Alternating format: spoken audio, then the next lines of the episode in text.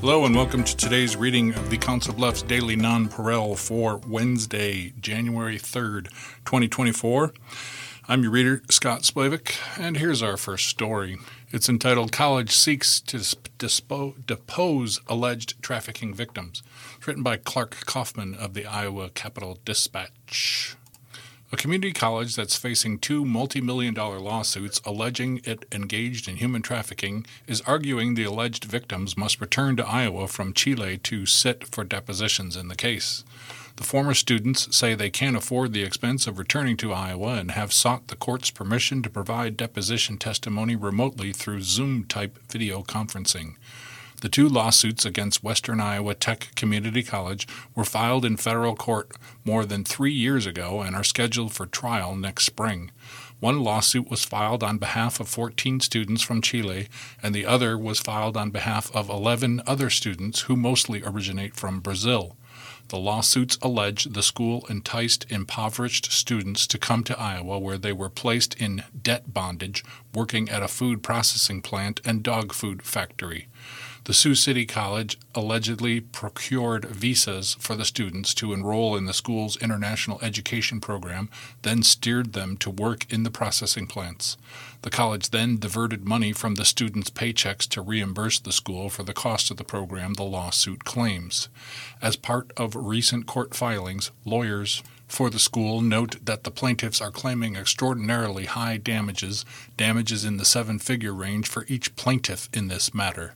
The defendants in the two cases, all of whom have denied any wrongdoing, include the college, several of its employees, Terpac Foods, which runs a food processing plant in Sioux City, Royal Canin USA, which runs a dog food factory in North Sioux City, South Dakota, and J&L Staffing and Recruiting, which allegedly helped place the students in the two plants at the behest of the school.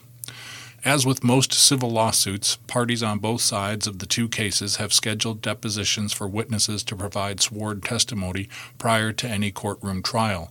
However, at least 7 of the plaintiffs in the case involving the Chilean students have argued that they should be allowed to give their depositions remotely without returning to Iowa. Of the 7, 3 are living now in Chile and 4 are living in Florida. One former WITCC student, Claudio Ramos of Santiago, Chile, told the court the 5,000-mile flight to Des Moines would take 18 to 24 hours. I can't afford the expense of an international flight plus hotel rooms, he said in a sworn statement.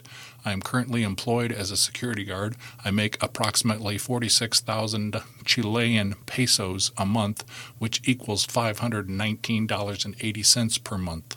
I have no savings. The flight alone would cost more than 2 months' worth of income. Attorneys for the school say most of the students returned to Iowa earlier in the year to sit for psychological evaluations related to their claims against the school. They say the social media accounts of one former WITCC student from Chile shows him visiting Zombie Burger, the Greater Des Moines Botanical Garden, and 801 Chop House in Des Moines. The school's lawyers also say depositions in the case will be complicated and include 5 different law firms, countless attorneys, an interpreter, a court reporter, and a substantial number of documents drawn from the 100,000 pages of records that have so far been produced. Plaintiffs have made incredibly serious allegations against the defendants, including human trafficking, fraud, breach of contract, intentional infliction of emotional distress, and violations of Iowa's wage payment collection law. Attorneys for the school argue, based on the uncommon and egregious nature of plaintiffs' claims alone, plaintiffs should be required to appear in person for their depositions. Lawyers for the Chilean students say some of their clients are currently unemployed, lack a valid passport, or have yet to obtain the necessary visa to return to Iowa and sit for depositions. They also claim that the defendants themselves are responsible for at least some of the limitations on travel the students now face. For example, one program that allows for quick approval of travel abroad screens out Chileans who may have violated immigration laws by working in unauthorized jobs. that could restrict the travel of former WITCC students who were trafficked into jobs that they were not legally authorized to perform, the plaintiff's attorneys allege. The two sides recently reached an agreement to have the former students now living in Florida come to Iowa and complete their depositions in 12-hour sessions structured to minimize their travel expenses. As for the former WITCC students now in Chile, it remains uncertain as to whether they'll be granted permission to enter the United States. Their depositions have been delayed to January to give the parties more time to negotiate a resolution. Currently, the two civil cases are expected to go to trial between April and June of 2024. Each of the defendants has denied wrongdoing, and the school has stated that any damages the students suffered were caused by or contributed by their own actions. The first of the lawsuits was filed in late 2020 and has survived a broad array of legal challenges mounted by the defendants. Chief Judge of the U.S. District Court for Northern District of Iowa, Leonard T. Strand, dismissed claims of racketeering and indentured servitude against the defendants in one case, but let stand several counts alleging human trafficking, breach of contract, fraud, and, with regard to the school, the intentional infliction of emotional distress. WITCC specifically prohibited the students from seeking other employment without permission, making their labor for Terpac or Royal Canin the only way they could provide for themselves, Strand stated in his ruling. The students are foreign nationals with varying levels of proficiency in English. They all made financial sacrifices to be a part of the program, with several of them selling nearly everything they owned prior to enrolling in the program. The lawsuits allege that WITCC recruited the students with the promise of an education as well as work in the culinary arts or robotic industries. However, the culinary arts program students signed up for was allegedly rebranded a food service diploma program, and the robotics program students signed up for was rebranded as an electromechanical technician program. After arriving in Iowa, the students were put to work on meatpacking production lines to help fill a labor shortage in western Iowa. Some of the students had to work 12-hour overnight shifts and then report to class by 8 a.m., one of the lawsuits alleges. The school allegedly arranged for J&L to put the students to work at Terpac and Royal Canin. The arrangement allegedly called for the two companies to pay $15 an hour for the students' labor, with $7.75 an hour of that routed to the college to offset the expense of the students' housing, tuition, and fees. No criminal charges have been filed in the case. Next is an article entitled, "Stigma May Worsen Congo's Mpox Outbreak." It's written by Yan Ives Kamale and Maria Cheng of the Associated Press, and the dateline is Kinshasa, Congo. As the Democratic Republic of Congo copes with its biggest outbreak of Mpox, scientists warn discrimination against gay and bisexual men on the continent could make it worse.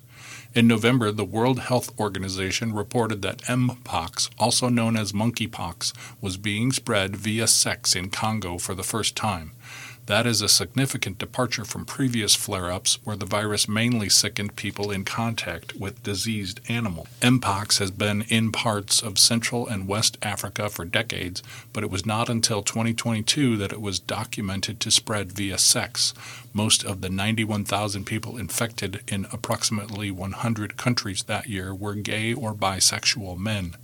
In Africa, unwillingness to report symptoms could drive the outbreak underground, said Demi Ogoina, an infectious disease specialist at the Niger Delta University in Nigeria. It could be that because homosexuality is prohibited by law in most parts of Africa, many people do not come forward if they think they have been infected with Mpox, Ogoina said. WHO officials said they identified the first sexually transmitted cases of the more severe type of Mpox in Congo last spring, shortly after a resident of Belgium who identified himself as a man who has sexual relations with other men arrived in Kinshasa, the Congolese capital. The United Nations Health Agency said 5 other people who had sexual contact with the man later became infected with Mpox. we have been underestimating the potential of sexual transmission of Mpox in Africa for years, said Ogoina, who, with his colleagues, first reported in 2019 that Mpox might be spreading via sex.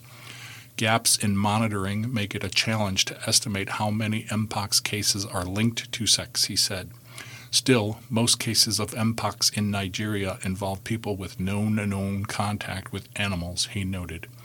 In Congo, there have been about 13,350 suspected cases of Mpox, including 607 deaths through the end of November, with only about 10% of cases confirmed by laboratories.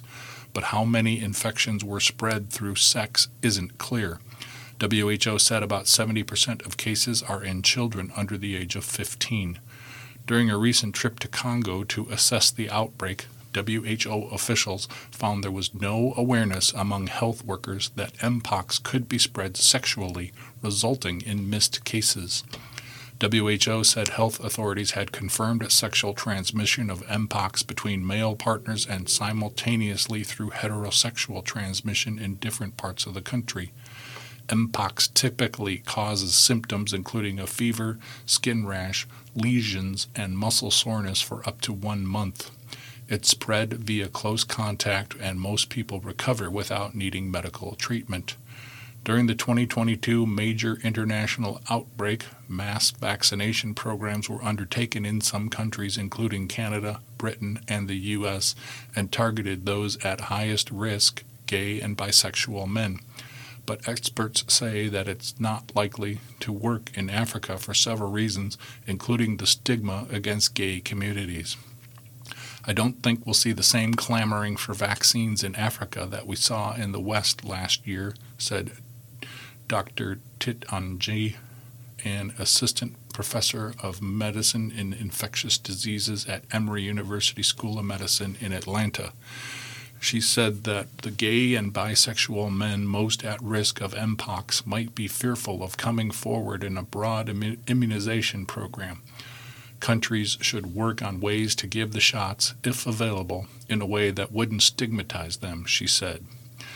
Dr. Jean-Jacques Mayemba, General Director of Congo's National Institute of Biomedical Research, said 2 provinces in Congo had reported clusters of Mpox spread through sex, a concerning development.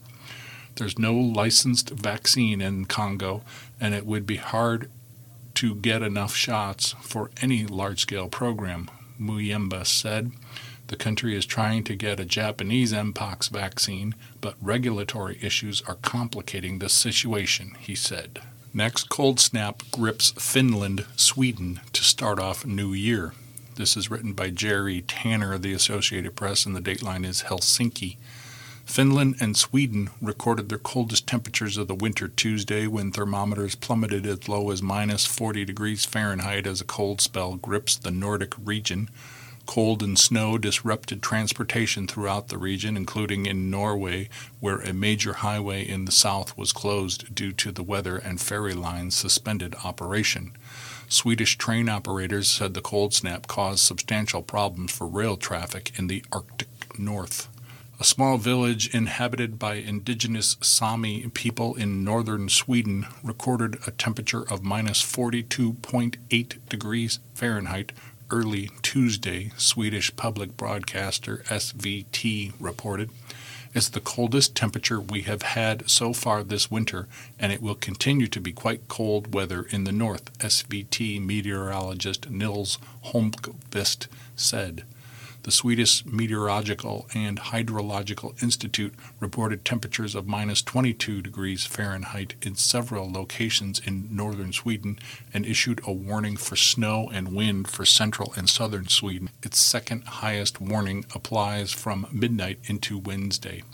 In neighboring Finland, this winter's cold record was recorded in the northwestern town of Yldsika, where temperatures fell to minus 36 degrees Fahrenheit early Tuesday, and forecasters said temperatures would be lower than minus 40 degrees Celsius in parts of the nation through the week. Temperatures in the Finnish capital Helsinki were expected to hover around 0 degrees Fahrenheit. In the southern Norway town of Arendal, Officials said schools would be closed Wednesday because it was impossible to clear the sidewalks in time for children to get to school.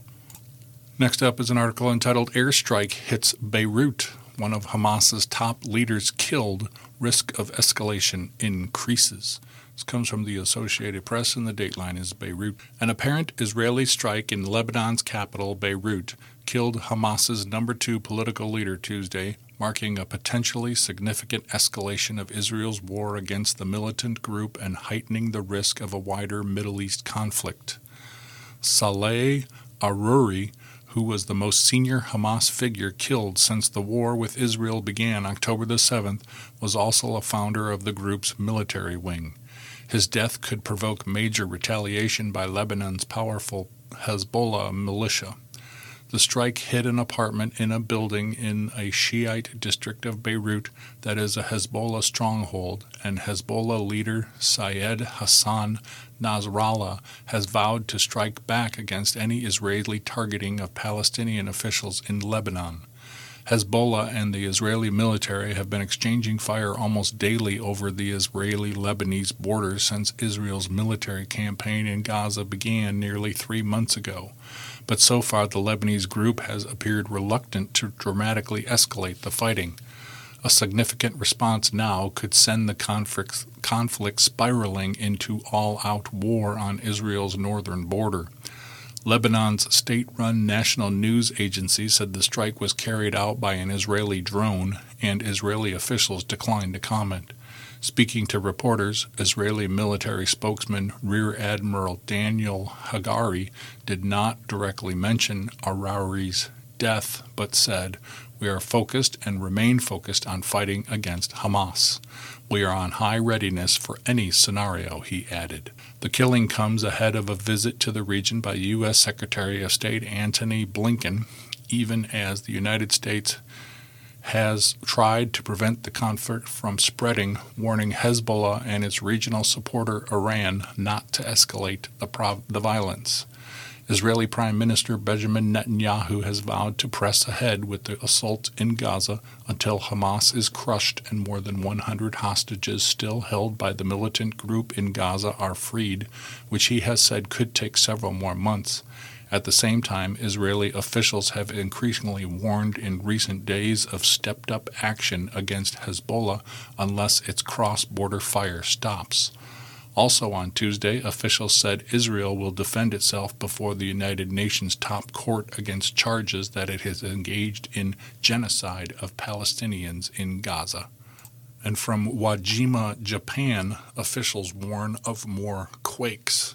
Amid aftershocks, death toll rises to 62, many homes destroyed. A series of powerful earthquakes that hit western Japan have left at least 62 people dead and damaged thousands of buildings, vehicles, and boats. Officials warned Tuesday that more quakes could lie ahead. Aftershocks continued to shake Ishikawa Prefecture and nearby areas a day after a magnitude 7.6 trembler slammed the area. Damage was so great that it could not immediately be assessed. Japanese media reports said tens of thousands of homes were destroyed. Dozens of people have been seriously injured, including in nearby prefectures. Water, power, and cell phone service were still down in some areas. Residents expressed sorrow about their uncertain futures. "It's not just that it's a mess. The wall has collapsed and you can see through to the next room.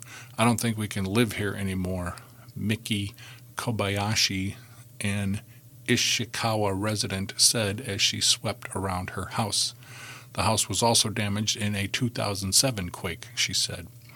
Although casualty numbers continued to climb, the prompt public warnings relayed on broadcasts and phones, and the quick response from the general public and officials appeared to have limited some of the damage. Toshitaka Katada, a University of Tokyo professor specializing in disasters, said people were prepared because the area had been hit by quakes in recent years. They had evacuation plans and emergency supplies in stock. "There are probably no people on Earth who are as disaster ready as the Japanese," he told the Associated Press. Japan is frequently hit by earthquakes because of its location along the Ring of Fire, an arc of volcanoes and fault lines in the Pacific Basin. Katada warned the situation remains unpredictable. The March 2011 quake and tsunami in northeastern Japan had been preceded by other quakes. This is far from over, Katada said, adding, having too much confidence in the power of science is very dangerous. We are dealing with nature. Next, we have an article entitled, Amid Criticism, Harvard President Stepping Down. She faced backlash for testimony at hearing and alleged plagiarism. This comes from the Associated Press, and the dateline is Cambridge, Massachusetts. Harvard University President Claudine Gay resigned Tuesday amid plagiarism accusations and criticism over testimony at a congressional hearing where she was unable to say unequivocally that calls on campus for the genocide of Jews would violate the school's conduct policy. Gay is the second Ivy League president to resign in the past month following the congressional testimony. Liz McGill, president of the University of Pennsylvania, resigned on December the 9th. Gay, Harvard's first black president, announced her departure just months into her tenure in a letter to the Harvard community. After the hearing, conservative activists unearthed several instances of alleged plagiarism in Gay's 1997 doctoral dissertation. Harvard's governing board initially rallied behind her, saying a review of her scholarly work turned up a few instances of inadequate citation, but no evidence of research misconduct. Days later, the Harvard Corporation revealed that it found two additional examples of duplicative language without appropriate attribution. The board said Gay would update her dissertation and request corrections. And national debt hits $34 trillion earlier than projected. Deal reached in June to stave off default ends in early 2025. This comes from the Associated Press, and the dateline is Washington. The federal government's gross national debt surpassed $34 trillion in a record high that foreshadows the coming political and economic challenges to improve America's balance sheet in the coming years. The U.S. Treasury Department issued a report Tuesday logging U.S. finances, which have become a source of tension in a politically divided Washington that could see parts of the government shut down without an annual budget in place. Republican lawmakers and the White House agreed last June to temporarily lift the debt limit, staving off the risk of a historic default. That agreement lasts until January 2025. The Congressional Budget Office's January 2020 projections had gross federal debt eclipsing $34 trillion in fiscal year 2029. However, the debt grew faster than expected because of the COVID-19 pandemic that started in 2020 and shut down much of the U.S. economy. The government borrowed heavily under then-President Donald Trump and current President Joe Biden to stabilize the economy and support a recovery. But the rebound came with a surge of inflation. Here's a couple short articles under the digest heading, Trump appeals Maine officials' ballot decision. Former President Donald Trump on Tuesday appealed a ruling by Maine's Secretary of State barring him from the state's primary ballot over his role in the January 6, 2021 attack on the U.S. Capitol. The 2024 Republican frontrunner appealed the decision by Maine Democrat Shenna Bellows, the first Secretary of State to bar someone from running for the presidency under the 14th Amendment's Section 3, which prohibits those who engage in insurrection from holding office. Trump's lawyers argue the provision isn't intended to apply to the president, and the oath for office isn't to support the Constitution, but to preserve, protect, and defend it. The appeal to a Maine Superior Court asked that Bellows be required to place him on the March 5th primary ballot. Trump is expected to appeal a similar ban in Colorado to the U.S. Supreme Court. New details added to Menendez indictment. This comes from New York. U.S. Senator Bob Menendez publicly supported the government of Qatar and enabled a member of the Qatari royal family, a principal in a company with ties to the government of Qatar, to invest tens of millions of dollars in a New Jersey businessman's real estate project, a revised indictment alleged Tuesday. No new charges were added.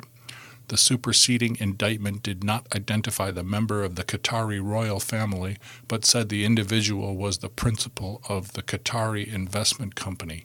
Menendez, a Democrat from New Jersey, already was charged with wielding his political influence to secretly advance Egypt's interests.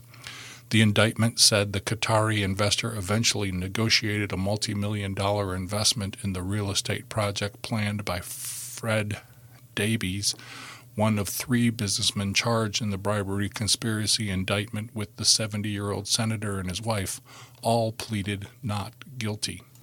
Now here's a few articles under the briefly heading. Ukraine's two largest cities came under attack early Tuesday from Russian missiles that killed 5 people and injured as many as 130, officials said, as the war approaches its 2-year mark. An appeals court said Tuesday that Michael Cohen can't hold his former boss, ex-President Donald Trump, liable for Cohen being jailed for what he claimed was retaliation for writing a tell-all memoir. The driver, tentatively identified as Michael Avery, age 35, of the Syracuse area, who crashed an SUV loaded with gas cans outside a New York concert venue, appeared to be aiming at a pedestrian crossing, but there's no evidence of a terror motive in the fiery wreck that killed him and 2 others on New Year's Day, police said Tuesday.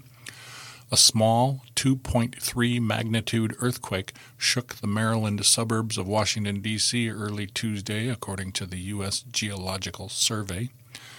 A 17-year-old exchange student from China, reported missing last week in Utah, was found safe Sunday in what officials said was an apparent cyber-kidnapping scheme to extort $80,000 from the student's family.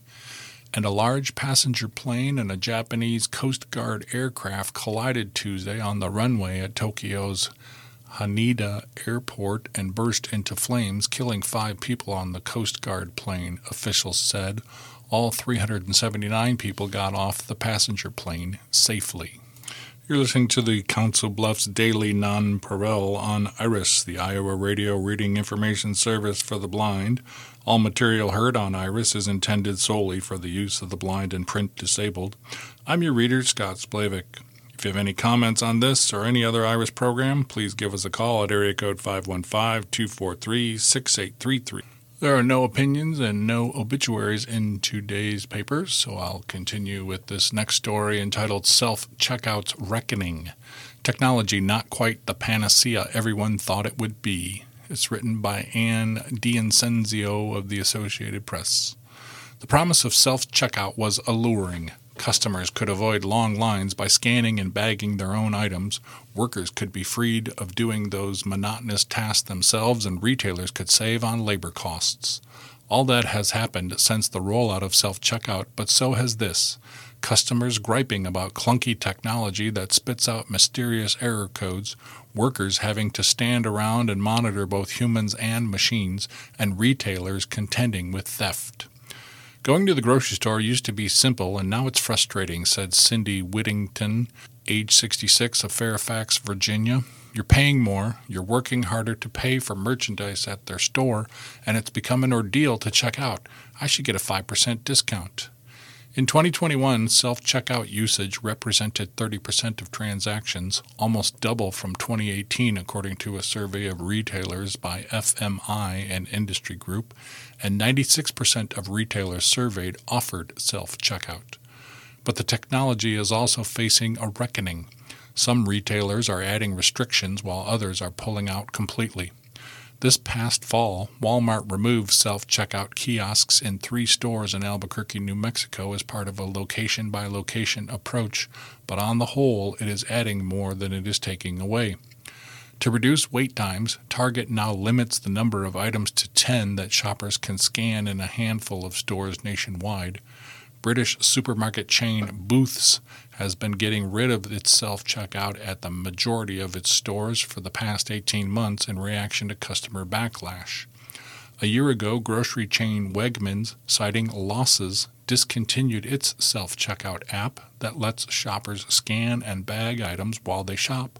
However, it continues to offer self-checkout registers at its stores. Self-checkout, first tested in supermarkets in the late 1980s, gained momentum 20 years ago.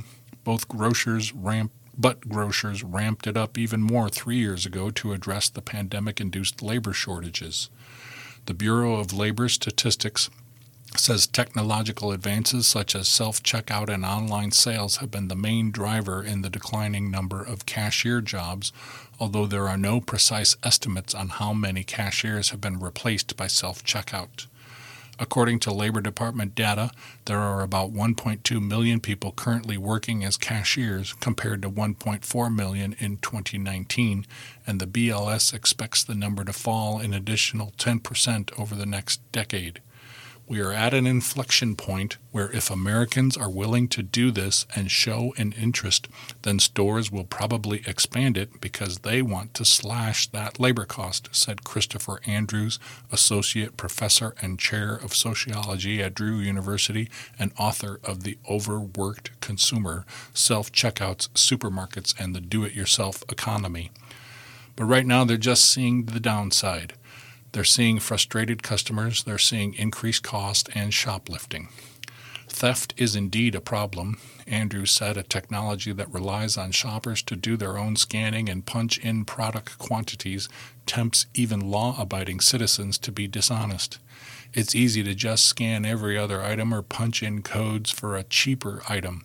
Shoppers could also make honest mistakes, leading to losses for stores.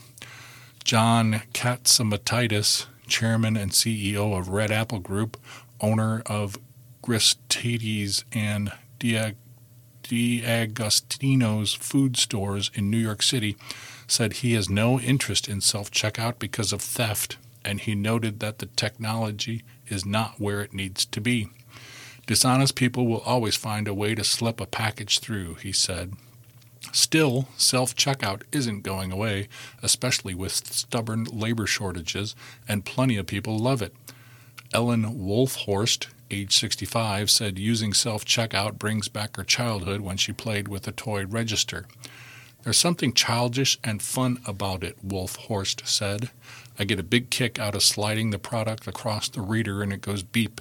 There's a certain satisfaction to it.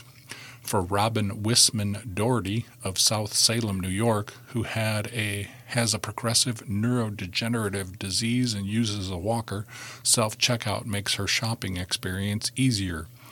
The 67-year-old said she likes to shop at Stop & Shop because it has scan-and-go technology that allows her to scan her items with a device as she shops and then tallies up her bill. She can either pay at a kiosk or at a manned register. The laser gun works for disabled people, she said. Stu Leonard Jr., president and CEO of Stu Leonard's, a supermarket chain that operates stores in Connecticut, New York, and New Jersey, said 25% of its customers use self-service. That number could be up to 50% in the next few years.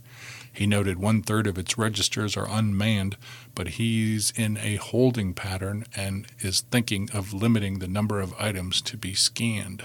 Retailers have been adding cameras or sensors at kiosks to monitor shoppers.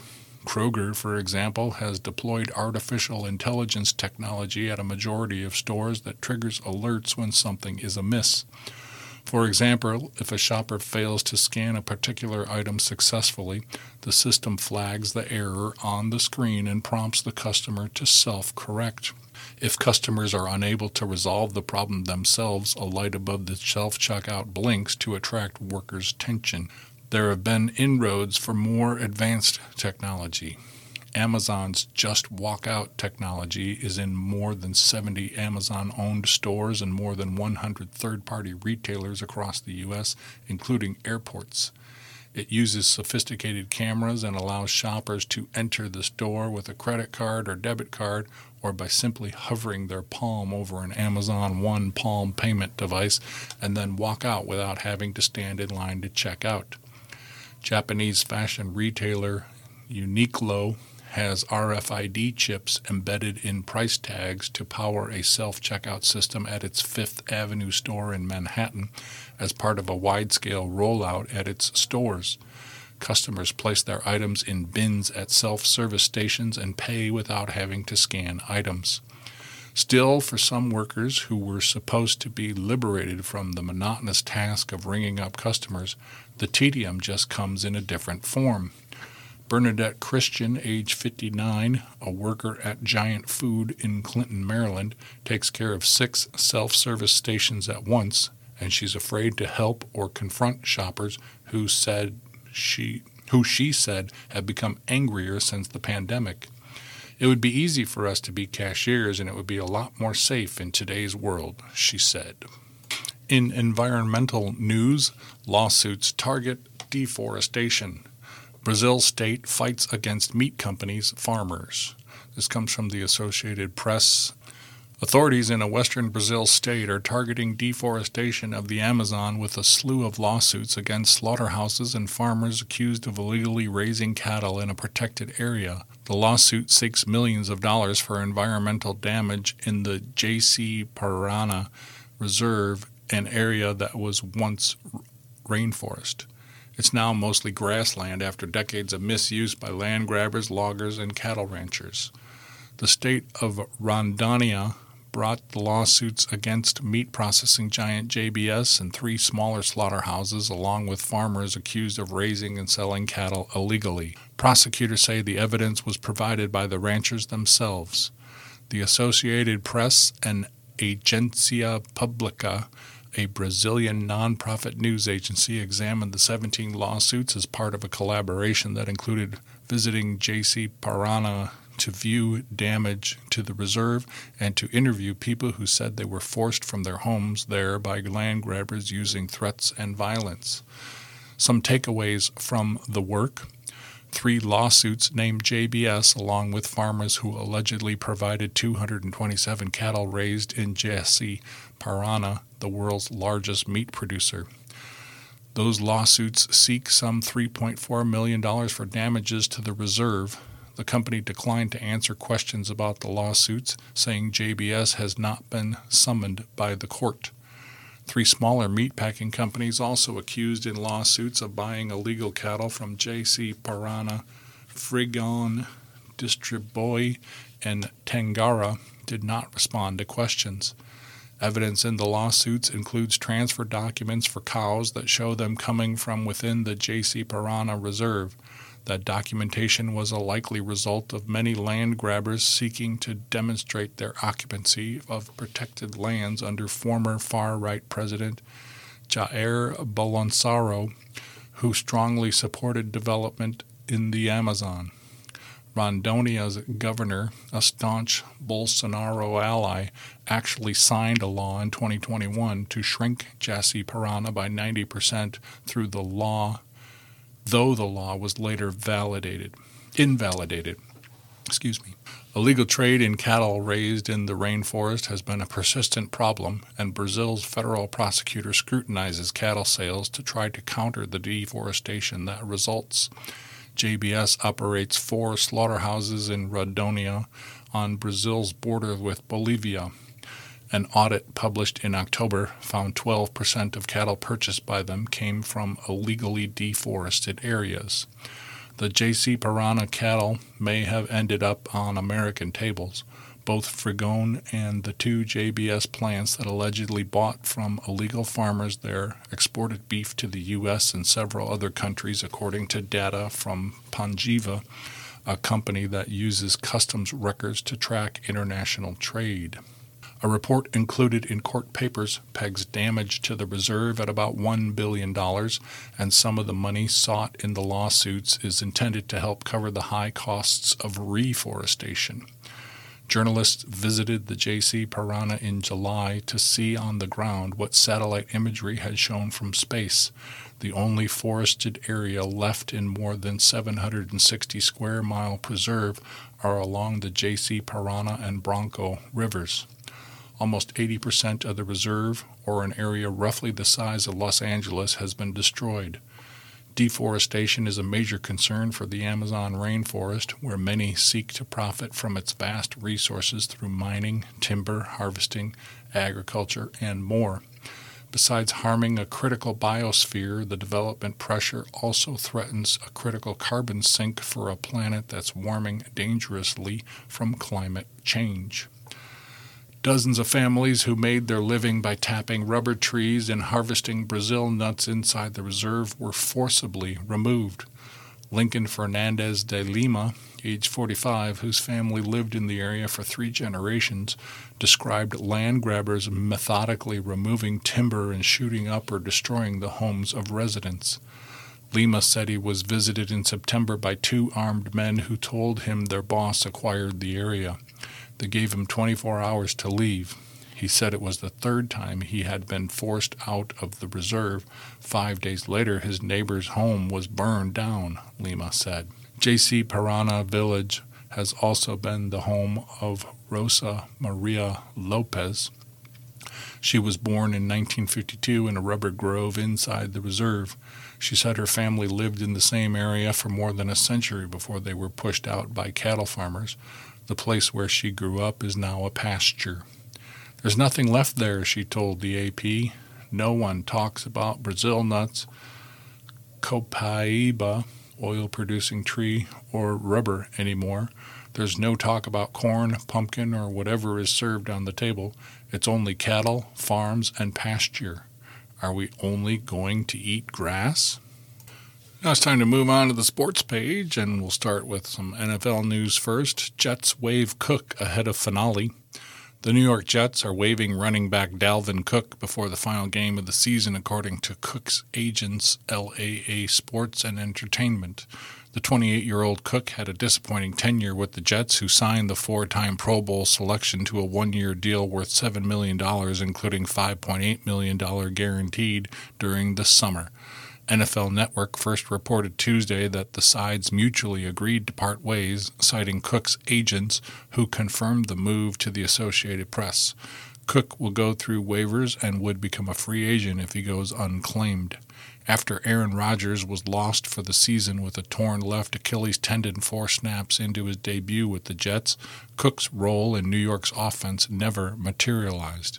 He was recently served past by rookie Israel Abanikanda as the backup to Breece Hall in the Jets' backfield. Cook finished with career lows of 214 yards rushing and 78 yards receiving. Cook was in uniform but didn't play at Cleveland last Thursday and had no touches on offense in the past 2 games. And the Pittsburgh Steelers quarterback Kenny Pickett said the coaching staff felt he wasn't ready to play against Seattle, which is why he was inactive during Pittsburgh's 30-20 win over the Seahawks. The second-year pro, who had right ankle surgery a month ago, denied online speculation that he told the coaching staff he didn't want to suit up as a backup behind Mason Rudolph. Coach Mike Tomlin said on Monday that Pickett had been cleared by the medical staff to play, but he opted to make Pickett inactive because of his lack of reps during practice. Pickett was listed as questionable going into the game, but watched from the sideline in sweats while Rudolph guided an offense that piled up 468 yards. Tomlin opted to stick with Rudolph ahead of a trip to Baltimore on Saturday, where the Steelers will try to keep their playoff hopes alive with a win over the AFC North champion Ravens. Pickett is expected to be the backup. And Frank Ryan wasn't your average quarterback. His arm helped make the Cleveland Browns champions. His intellect earned him wider acclaim off the field. Ryan, who led the Browns to their last NFL title in 1964 while spending his off seasons getting a doctorate diploma in mathematics, died Monday at the age of 87. The team said Ryan died while being cared for at a nursing home in Connecticut. Ryan's son, Frank Ryan Jr., told Cleveland.com that his father had been diagnosed with Alzheimer's disease. In the 1964 title game, Ryan threw 3 touchdown passes as the Browns shocked the heavily favored Baltimore Colts 27-0. He went on to teach math at Case Western Reserve, Yale, and Rice. He is also credited with helping create an electronic voting system that modernized the U.S. House of Representatives. Former Green Bay Packers center Ken Bowman died at the age of 81. The team announced Bowman's death on Tuesday, saying he died last Wednesday in Oro Valley, Arizona. The Packers did not disclose a cause of death, but cited his wife, Roseanne, saying he died of natural causes. Bowman was part of the Packers NFL title-winning team in 1965 and the Super Bowl-winning teams of the next two seasons. He's perhaps best known for snapping the ball to Bart Starr and delivering a block on Starr's game-winning quarterback sneak in the Ice Bowl, the Packers' 1967 NFL Championship victory over the Dallas Cowboys. And the NFL fined Carolina owner David Tepper $300,000 for tossing a drink at fans in Jacksonville toward the end of Sunday's game. The league called Tepper's conduct unacceptable in a statement released Tuesday. In college football news, Tech gets test run in bowl games. Coach-to-player audio, sideline tablets pitched as a way to curb sign stealing. This is written by Noah Trister of the Associated Press. Billy Edwards Jr. became a test pilot of sorts for the type of helmet communication technology that might soon become commonplace in college football, and the Maryland quarterback was a fan. I think overall it was good, Edwards said after the Terrapins beat Auburn in the Music City Bowl. On one of my runs down there at the goal line, I think the first or second drive, offensive coordinator Josh Gattis is up there, and most times I think I'm thinking the same thing he's saying, but he was saying they were in like a stick coverage, kind of like a zero look, and he was like, pull, pull, pull it. He just confirmed what I was thinking. In the aftermath of the Michigan sign-stealing scandal, the possibility of college teams using NFL-style communication technology has been viewed with a little more urgency, and with non-playoff bowls sometimes looking more like 2024 exhibition games than 2023 postseason games, teams have taken advantage of the opportunity to try out various devices. Maryland had access to coach-to-player communication technology as well as sideline tablets showing video of previous plays. The latter created some interesting moments for Terrapins coach Michael Loxley. The bad part for me is I was able to see a holding call that I wanted to take it on the field and show the referee like, bro, you missed this call. What are we doing? No, it wasn't great to have that technology, he said. I think the way we are as a developmental program, it's such a cool tool to be able to immediately reinforce so that they can see it. And then also when you guys ask me stuff at the end of the game, I can say, well, I got to wait to see the film. Virginia Tech was also able to use the tablets in the Military Bowl against Tulane, even though the game was played in a rainstorm. Offensive coordinator Tyler Bowen, formerly a tight ends coach with the Jacksonville Jaguars, said the tablets were actually more useful than what he had in the NFL, since video is better than still shots. You're able to see all the views that you would look at in a film room with the guys, Bowen said. In between series, we would take the footage, go through the series, match the play call with it, and then now we can give live feedback to the coaches on the field, and they have the tablets as well to be able to show the players. So I think it allows you to be more detailed with your adjustments. The tablets came with obvious benefits, but the communication technology is the more significant innovation in light of all the concerns about sign stealing. It's been experimental this postseason and not available for playoff games, and some teams in other bowls decided to pass on using it. Ohio State coach Ryan Day had concerns about adjusting to something new at this stage of the season. Down the road, it makes a lot of sense, Day said before his team's matchup with Missouri in the Cotton Bowl, but to try to win, with everything going on right now, to try to manage a game without having done it all season. We felt like it was probably something we want to have a spring practice and a preseason to work through because of the unintended consequences. Another big question is how much communication is too much. Edwards said he was able to hear his coach all the way until the snap. You shouldn't be in someone's ear for 30 seconds or when they're standing over the ball. I think that will be a distraction more than a help, said Arizona coach Jed Fish, while explaining that his team wouldn't be using the communication technology in the Alamo Bowl against Oklahoma. In men's college basketball top 25, Baycott reaches 2,000 career points. Number 8 UNC pulls away from Pitt for 70-57 victory. Armando Baycott had 16 points and 10 rebounds. R.J. Davis added 15 points and 4 assists. And number 8 North Carolina pulled away from Pittsburgh 70-57 on Tuesday night. Bacot became the seventh player in program history to reach 2,000 in his career. He now sits at 2,003, 4 behind Charlie Scott for 6th on the school's career list. The Tar Heels used Davis's shot-making and their size advantage to muscle their way past the Panthers. North Carolina out-rebounded Pitt 51-41 and had a 15-1 advantage in second-chance points to beat Pitt for just the second time in their last 7 meetings. Bob Carrington led the Panthers with 20 points and Jalen Lowe added 10, but senior forward Blake Hinson was held to 11 points, 8 below his average on 4 of 16 shooting as Pitt lost its second straight. Davis gave the Tar Heels the lead for good with a 3-pointer at the halftime buzzer, and North Carolina simply wore down the Panthers. Number 1, Purdue 67, Maryland 53. Zach Edey had 23 points and 12 rebounds, and Purdue cruised past Maryland to snap the Terrapins' 19-game home winning streak. The Boilermakers won their second straight, having little difficulty with this offensively challenged Maryland team. Jameer Young scored 26 points for the Terps. Number 4, Connecticut, 85, DePaul, 56. Cam Spencer scored 20 points to lead UConn in a rout of visiting DePaul. The graduate transfer from Rutgers shot 7 for 11 from the field, including 4 of 7 from three-point range. Deshaun Nelson led DePaul with 19 points. It was the Huskies' 17-straight win over the Blue Demons. Number 5, Tennessee, 87, Norfolk State, 50.